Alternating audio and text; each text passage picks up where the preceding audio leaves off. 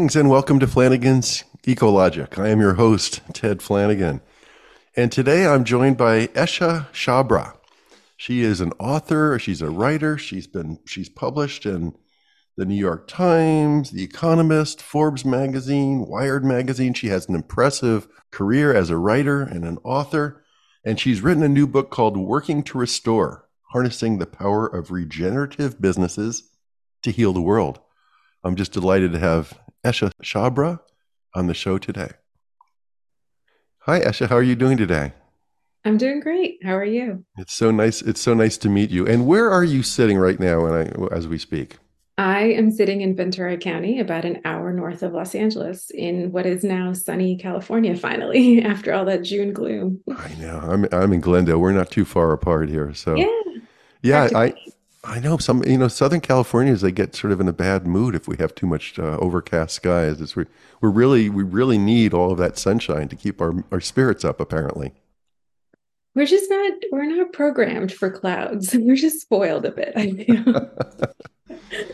Now, what are you doing? What are you working on right now? I know you've just completed this amazing book. And so what does one do when they've finished the book? Do you relax? Uh, are you promoting the book and starting a new one? What's, what's, what's up? I wish I wish we were relaxing. Um, you you enter what I've been calling the book treadmill, which is you now have the responsibility of promoting the book and getting it out there. And so that's what I've been doing. I um, was actually just in the U K and in Paris doing events a couple of weeks ago, and then um, doing events here in the L A area, and just, you know, talking to people like yourself and sharing the message, and obviously continuing to write. So I'm continuing to write on the subject matter, and I will you know, do that for perhaps eternity. I mean, I love, I love writing and reporting. So that will be my bread and butter and daily work. Now, is this your first book, or, or have you done other books? This is my first book. I am a, you know, a pioneer in this space. So it's fantastic. A rookie, I should say, rather than a pioneer. Yeah. Well, yeah, it's a, it's a great, it's, it's, you've done good. You've done good as a, as a rookie. Um, let, let's back up and, and for the sake of our, our listeners, um, get a quick sense of your life and your career. You were born in Delhi, India. Mm-hmm. And at what age did you come to America? I was about six years old when my parents made the decision to just leave everything behind in Delhi and start a new life. This was the early nineties. And, and we moved to the United States, not really with a clear plan of, of how things were going to go out, but um, my parents have always been, I would say, pretty courageous, intrepid folks. And so um, first generation immigrant sitting right here. Yeah. And then did they come to California, or did you all come to California originally? Yeah, we pretty much ended up in California immediately. We took a little pit stop for about a month in D C, um, and that wasn't working out, the kind of job that my dad had set up. And so, you know, he knew someone out here in Southern California. So he said, let's give California a try. We came out here, um, and he built a business from really nothing that gave us support. And um, ever since then, we've been based here. I mean, I've obviously left and sort of bopped around the world, but this has been home. Yeah. Yeah. And, and you, what would you say were your early childhood interests? Um, oh gosh. Um, I was a avid tennis player. I loved tennis. I loved watching tennis. I loved sports. I played basketball. I was really into athletics. Um, I was also, I mean, this was the nineties, right? And this was when cable news was kind of, I feel like, at its peak and in its glory days still somewhat. So when I did get into high school, I was very interested in journalism. I was very interested, though, in television journalism. So I loved watching, you know, um, Katie Couric on, I think at the time she was on the Today Show, um, mm-hmm. the journalist on C N N. And that's why I was very keen to go to D C for undergrad, because I really wanted to do political journalism. Yeah. Um, and that was, those were some of the, the memories from the nineties. It was a time where I feel like I was also that generation that didn't have a cell phone. Well, um, growing up, you know, I got a cell phone pretty late. I would say freshman year, we got one of those little flip phones that could, you could barely put a call and a text through kind of thing. Um, so it was a time when we got all of our news and our information really from T V. That was the, the mode that we all used. Well, given that, I'm surprised you didn't go into television television production. I could see I could I, see you being on a T V show. Well, that's very kind. Um, I thought about it. I interned when I was at Georgetown as an undergrad. I actually interned for Katie Couric. So it was sort of like full circle in that way. Um, and she was doing the C B S Evening News. And then I went and I interned one semester at C N N, and I was assigned to John King, who was doing reporting on um, Iraq at the time.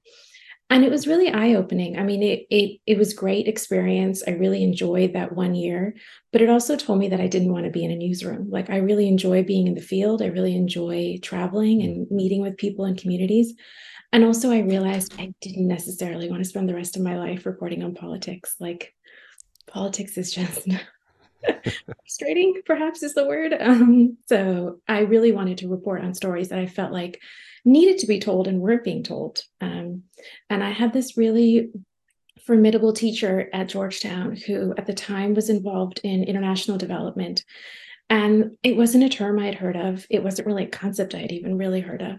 But as somebody who was born in India, had gone back to India, knew what, you know, what the global South or developing world, whatever you want to call it, looks like, yeah. um, it was a subject matter that really interested me. And I was like, well, there's so many, you know, stories of people really struggling and news stories that I felt like weren't getting the headlines. So I said, is there a way that I could report on that yeah. from a more optimistic lens? Um, And that's what I set out to do after college. But, but before, I mean, you went to the London School of Economics, is that correct? Yeah. So that was bef- that was before the, the C N N and the and the Katie Couric experience? No? No, that was after. So I did undergrad in Washington, D C. I graduated yeah. in two thousand seven. Great time to graduate. Global recession, just getting undergrad. um, and I had a mentor in, at Georgetown who said, have you heard of something called the Rotary Organization? And I'd never heard of Rotary. Yeah. They had a scholarship called the Rotary Ambassadorial Scholarship at the time. I don't know if they still do that one. And it allowed you to do your master's program in a few different places around the world. World. London was one of the options.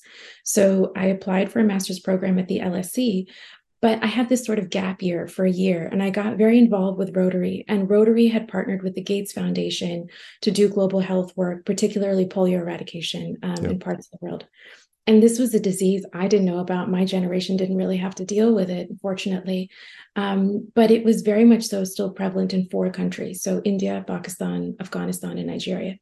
And they were doing these trips where they would take over Rotarians and volunteers, and you would partner with W H O and UNICEF on the ground and not only just help them with administering vaccines, but understand how global health works at the grassroots level.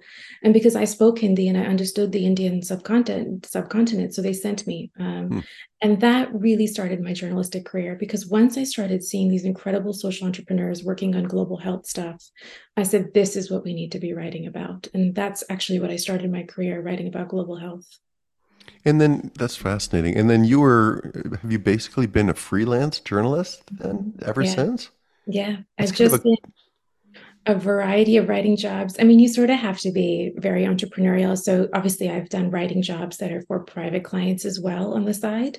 Um, but yeah, I mean, I, I also think I was I, I was at, an, at a place in a time where it was possible. I don't know how realistic it would be for someone just maybe starting out doing it now, because the prices have dropped. It's harder. It's far more competitive landscape. Mm-hmm. Yeah. Um, But yeah, I mean, I, I was really um, embraced by editors at The Guardian, at The Atlantic, at the San Francisco Chronicle, and they would take these stories, and I was just like, wow, this is great. What is what are some of your favorite stories, some of the topics that you worked on? Um, I mean, the, the global health stories really are just incredible. Um, I had the opportunity to go to Bhutan, which is this incredible small kingdom, you know, nestled um, near India, and spend a week just following this eye doctor who was really the first eye doctor that they'd had in the country that could do, you know, a variety of procedures, and travel from village to village and see how they administer these kind of um, procedures in really rural settings and get help to people who are at least, you know, one hundred, two hundred miles away from any kind of proper hospital or clinic. Um, those are the kind of stories that were really transformative, because one, it makes you very grateful for what you do have in your life. Um, but two, I was really also inspired by the people that I met. I mean, to not have always enough funding, enough resources, but to still be so committed. And, you know, these are people who would commit their entire career to doing this. Um, there was a doctor I met in Delhi who ran the only polio ward in the country. He was like committed to helping people who had had polio and had deformities as a result of it. So couldn't walk um, and were disabled. And he would be always innovating however he could in his orthopedic surgeries to help these people, and always scrambling to sort of get the funding and support needed. Um, And also on top of it, he kind of looked like Gandhi. He was this little petite figure, always running around, very energetic. Um, but they're just people who are people of service. And when you meet yeah. people like that, that's really um, humbling. People of service, like it. And and the Rotary, I had friends that were in, very involved in the Rotary. And, and uh, how interesting that you were given support by the Rotary. And, and mm-hmm. they took advantage of your Indian roots and your your, your language skills. Let's talk. Let's talk about the book, because I, I've I've been through parts of the book. Working to Restore just came out a few months ago, right? Yeah, um, the end of March. And and your focus is on is harnessing the power of regenerative business to heal the world. It's I'm just amazed. It just seems like it's chock a block full of good examples of business practices that that that are well. We're going to talk about the term regenerative, but that are basically good for the earth instead of being bad for the earth, right? So was that was that sort of your thinking, was just to put together a a body of proof that would make that argument? Absolutely. When I started reporting on this space, um, there were a few books that were written by entrepreneurs themselves, but I felt like there really wasn't a journalistic book. And even as I continued to write on the space, I mean, I've been writing about it for over ten years now. Um, Nobody had really written this kind of journalistic book that was just a series of case studies across industries. Oftentimes, yeah. people would look at just food or just fashion or just health. Um, so that was one thing. The other thing was yeah. also, I wanted a book that was engaging to general readers beyond those of us who live in the world of, you know, sustainability and development. Um, and for them, I think it's important to present examples that people can relate with. So there's coffee, there's shoes, there's chocolate, you know, there's everyday health. Healthcare. These are things that we're all interacting with. And um, people were often asking me as I was doing the reporting, and even friends would ask me, like, you know, who should I buy? Who should I support? How do I know if a company is genuinely doing the work versus marketing? And that's what the intention was really with this book. Um, and also to show that this is very much so a global movement. This is not European centric or U S centric. This is happening all over the world. And if you are a young person interested in getting a job with one of these companies or starting one of these companies, you really can align your interests now. So you can find something that really captivates you in terms of an industry, and then sort of work within that industry to create change. It's really true. The, the, the, that's what Gina McCarthy was saying earlier this morning. I mentioned I had her on a podcast, and just as the amount of opportunity that, that is in front of this next generation is phenomenal. I mean, obviously we've uh, we've left uh, some serious environmental issues to be addressed, but the opportunities are really great. It sounds like you've traveled a, a lot to put this book together. Can you talk about that? Yeah. Um... You know, I had already traveled a fair amount. So some of the entrepreneurs I knew that I wanted to classify and include in this book. But um, I also got an, an opportunity from the Ford Foundation. I got a grant, and that really helped support the reporting, because I do feel like it's important to go and see these projects firsthand, writing about them. There's only so much you can really capture um, through through Zoom or through the phone. And the other thing was also, I was very conscious of the way that I traveled. I mean, it's something that's always in the back of my mind. So I would go for long stretches of time to a, a region and cover seven, eight, you know, stories at once. So that way I was being thoughtful, and I wasn't taking these ridiculous, like, long haul flights back and forth. Um, but yeah, I mean, some of these stories, like going to the Amazon to see how the rubber is harvested for a company like Veja, that really hits home. Or when you go and you see the conservation work being done by tourism companies in Africa, um, that really, I think, needs to be seen in person and documented. Absolutely. So let's talk about this term regener- regenerative. I can barely say it. What, what does that mean in the business sense? That's a good question. Nobody can seem to agree at this point. When I started writing the book, it was twenty eighteen. This was prior pandemic. And um, the word, actually, the publishers and I were more keen on was restorative and restore, which is why it's in the title. Because everyone I talked to was like, look, sustainability is broken. Sustainability doesn't make sense. What are we sustaining? A broken system. The term itself is flawed. And so there was this real search to get rid of that word. And some companies were replacing it with transparency, ethical, you know, there were a variety of options. Um, regenerative had just come into the lexicon really through food and agriculture. That was the industry that was using it or beginning to use it. And as I looked into the word, it made sense, because when you're regenerating something, you're actually bringing life into something, which is far more than sustaining or sustainability. I think the trouble that we have today um, is that it is being used really widely, and there isn't a consensus on the definition. The word I've used the word in this context is that these companies are regenerative in the sense that they're really thinking far more holistically about their business. It's not just one aspect of the business. So not only are they regenerating the earth and the ecology that they're interacting with, but also communities and people and the way they choose to do business and who they take money from and how they employ people. So a regenerative business, in my mindset, is something that's far more comprehensive.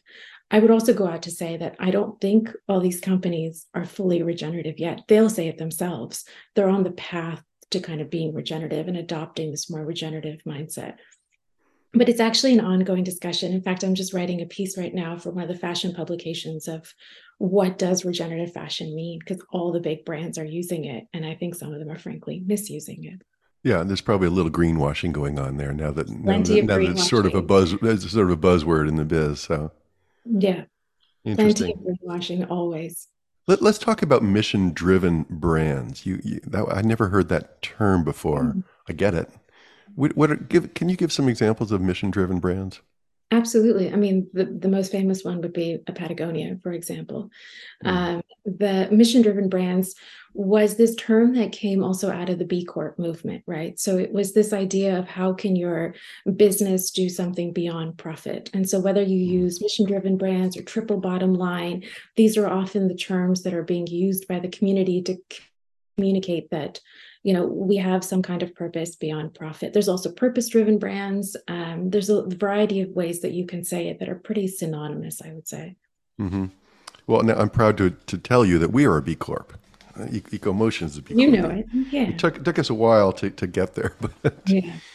I wanted to talk to you about sort of some of the practical aspects of um, businesses that are, you know, adopting new models. I, I was struck by the example of the... Um, the company in Amsterdam that was cleaning plastics and pollution out of the canals and turning it into, I don't know, park benches and, and other products. And I, you know, I obviously commend that. Um, and gosh, if we could take care of Trash Island, that would be wonderful um, in a positive way. But you must be running into the, the, the fundamental issues of cost effectiveness, right? That that people can, the vast majority of people out there are consumers, and they're, you know, they're watching their budgets. So how can we as a society be supporting sort of the really green business or the really sustainable businesses, and, and sort of do it in a way that's, that is sort of financially sustainable or scalable?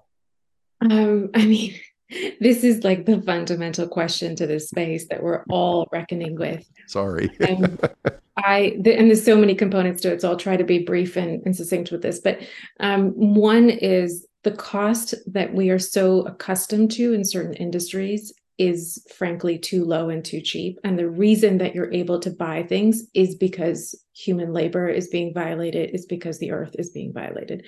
There's no real shortcut around that. So we need to get out of that mindset. If a t-shirt is costing you one dollar, there's a reason it's costing you one dollar. Um, so one, we need to get to a point where we're adjusting our expectations of what things need to cost. Uh, this is an often cited example, is that when you look at how much, you know, for example, Europeans pay for food, or historically have paid for food, versus Americans, American food is much cheaper and a smaller percentage of their of their annual income. So part of that is also just our approach and our mindset. The second component to that question is, I think many of these sustainable and regenerative brands, and they, the founders themselves will say this, is that they believe that they are, in a way, the R and D arms for these larger players. They're doing that first iteration and showing that it's possible. And then slowly the industry sort of gets its act together and says, okay, if that material is available, we will also adopt that material. That's happening now. Like in fashion, for example, that's very much so happening now. The problem you run into is finance. So if a large company is set up to maximize profits and just look at quarterly returns, are they going to be able to do this at scale and indefinitely? That's the big question mark. The smaller companies and the medium-sized companies who have this written into their legal structure and have set out with the intention to always be mindful of these kind of, you know, things, whether it's people or planet, they are able to do that because their focus is not entirely profit.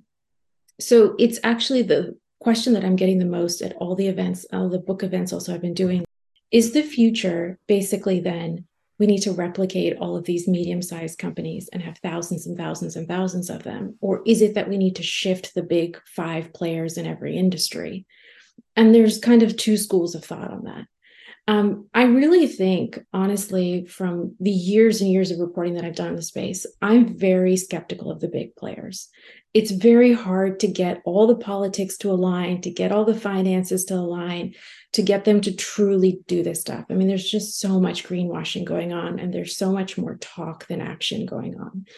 I really think that the replication is a far more realistic model. I mean, right now, B Corp has about seven thousand companies that I think are, are registered B Corp, vast majority of them in U S, Europe, and I think Australia and New Zealand. We can have thousands more of those. And that's what some of these entrepreneurs will tell you. So the founder of Veja, for example, um, Sebastian, he said, the answer is not that we take Veja into this like international Nike version, right? It's that many more people create Vejas around the world, and we would be excited to see that. That's really interesting. I, I think that the big players um, will be influenced, obviously, by consumer decisions. So, I mean, your books like yours that are raising this level of awareness, yeah. and here the consumers are driving, you know, their de- the demand, and then we also have government regulation that comes in to to say "thou shalt not." And I think the more that, like you said, the more that the entrepreneurs can prove the efficacy of these new products um, and the value of them, then the regulation can um, can, can follow. But um, let, let's just talk energy a little bit. Were there were there some examples of energy um, changes that you were particularly excited about as you wrote the book? So there's a chapter on energy. Um, and there's actually, I mean, there's two examples in there predominantly. One is Arcadia, which is, I just think it's a very simple, straightforward solution for a lot of folks. Um, not everybody can put a solar panel on their roof. Not everybody wants to, but here's a company that's trying to just move the needle in terms of the overall industry. So you're buying into renewable energy credits by signing up with them. And so you're paying five dollars extra every month, I think is the latest. Um, but you're basically saying that, okay, my energy is coming from a cleaner source or supporting a cleaner source. Um, that's a very simple, easy thing for people to do. And I think that's part of it is also like, we need to come up with easier ways for people to get engaged. Not everyone is going to want to go live this like perfectly eco life, right? So we need to have a middle ground. Another company is Enecop, which is in France, um, which is just bringing up a very interesting conversation around energy ownership also, and like how you can benefit from that. So if you are a farm, for example, and you decide to allocate X amount of land to some kind of renewable energy, how can your business also um, support that and community ownership of energy? So those are two that made it in the book. There were others also that I looked at um, that are energy sources for the global South. I mean, that's a big issue is like, you have people who are living on very minimal means, and how are they going to participate in this economy? And there's actually been a lot of frugal innovation of low-cost solar, of, you know, low-cost energy. Um, and I think that's a big part of the conversation that unfortunately we just didn't have enough space in the book to include everybody. Um, but there's also some really lovely companies doing work in that space too. Is there is there another is there another book? I know we talked about sort of next steps, but are you so you must be collecting more and more and more case studies that would amplify this message. I mean, publishing is a business, right? So if this proves itself financially, um, I'm sure I can have that conversation with publishers. But it's also It's also a huge undertaking. I mean, it took me three years to actually do the reporting and writing for this book. And then we had a few delays because of the pandemic. But there's a part of me that actually wants to take this to a different medium, um, maybe visual, because um, people love to watch stuff these days, right? So uh, how can we engage a broader audience, perhaps? And you already got all these contacts. And in, in how many different countries are, are we drawing examples from here? Um, I didn't count, but I we pretty much included every continent except for Antarctica. So, I mean, I was very conscious of including examples from everywhere. So South America's included, Africa, Asia, New Zealand. Um, and and that was that was conscious. We really wanted to show that this is global. Are there any other aspects of the book that you wanted to bring out that I haven't queried you about? Um, I think I would just put this disclaimer is that we live in a culture and a cancel culture right now. We live in a culture with a lot of noise. And one thing that does kind of trouble me is that if a company is not perfect, or if a pursuit is not perfect in some way in terms of being sustainable or environmental, I don't think the answer is necessarily always to nitpick it and perhaps just kind of say, okay, that's not going to work. But it's really to kind of embrace all of this, um, because none of the none of these companies are perfect. Some of them may not survive. Some of them may fizzle out. Some of them may not make it financially. But I think to understand how difficult it is also to build a business, because at the end of the day, they have to be profitable. They have to be a business. Mm-hmm. And that is really keen. I mean, every entrepreneur wanted to highlight that very much so, is that we started with the intention of doing good, and that will always be core to the business, but we also need to be a business. Um, it's very difficult. When you look at, for example, materials right now with packaging, I know it's a big hot button kind of topic of people looking at packaging and dissecting how much plastic a company is using and all. The reason they may be using plastic is because literally there isn't a good substitute material. So if you want to be a part of the answer, go help do the R and D for that. Um, there are some really big sustainable brands that are like desperately looking for better materials that they can use for packaging. And also, it's not just their decision, right? Because these goods have to move all around the world. So they have to be in materials that they will be safe and kept watertight and all these things. So it's a huge logistical nightmare. I mean, you have to shift an entire global supply chain. Um, I think the complexity and the nuance of this is something I would just tell people to keep in the back of their head as they're reading my book or as they're reading anything to do with sustainability these days. And maybe that that that line, you know, don't let perfection be the enemy of the good. I mean, if you've got a company that's taken significant steps and is on a path, like you said, that's a good thing. It may not be perfect. It might have some packaging or some other issues, but but it is on the path. And I, I appreciate the um, the small businesses and the, the realities of running a business. I like to say that the business of business is quite a business. It's not it's not all fun. You you know, your mission is important, but you do have to support yourself and your employees. How do you keep um, how do you keep balance in your life? You seem like you're you're healthy and you're doing well. You got to. How do you keep balance? Um, I mean, I've had months of burnout. I've had periods of like, I don't know if I can keep doing this. Um, but I think what I've also learned is that you have to kind of keep your life a little simple and basic. And that's what I've drifted towards. Um, it helps me stay sane. Also, you can't do everything. You have to learn to say no. There will be opportunities that you have to say no to. But also to find pleasure and um, joy in really simple things. So I spend time in my garden. I am not a perfect gardener, but I try to grow a few things that are edible. I spend a lot of time in nature. I go for walks. I travel. And when I travel, I try to just totally disconnect from technology as much as I can. Um, I think it's important. I think it's important also just to be a human being with interests outside of your job. Like, in America, we just love our jobs as our identities, right? And, and it's so important to have other things. Um, so I do really simple things like bake bread and garden and go for walks, and it helps me stay sane. Oh, very great. So good talking to you. Really enjoyed Thank, it. I appreciate it. Thank you so much for the time. Oh, you're more than welcome. And congratulations on your book and your accomplishments thus far. Thank you. Thank you. Have a lovely weekend in Glendale. Take care. You too. Bye-bye. Bye. That's it. Thanks for listening to Flanagan's Ecologic. We'll see you next time.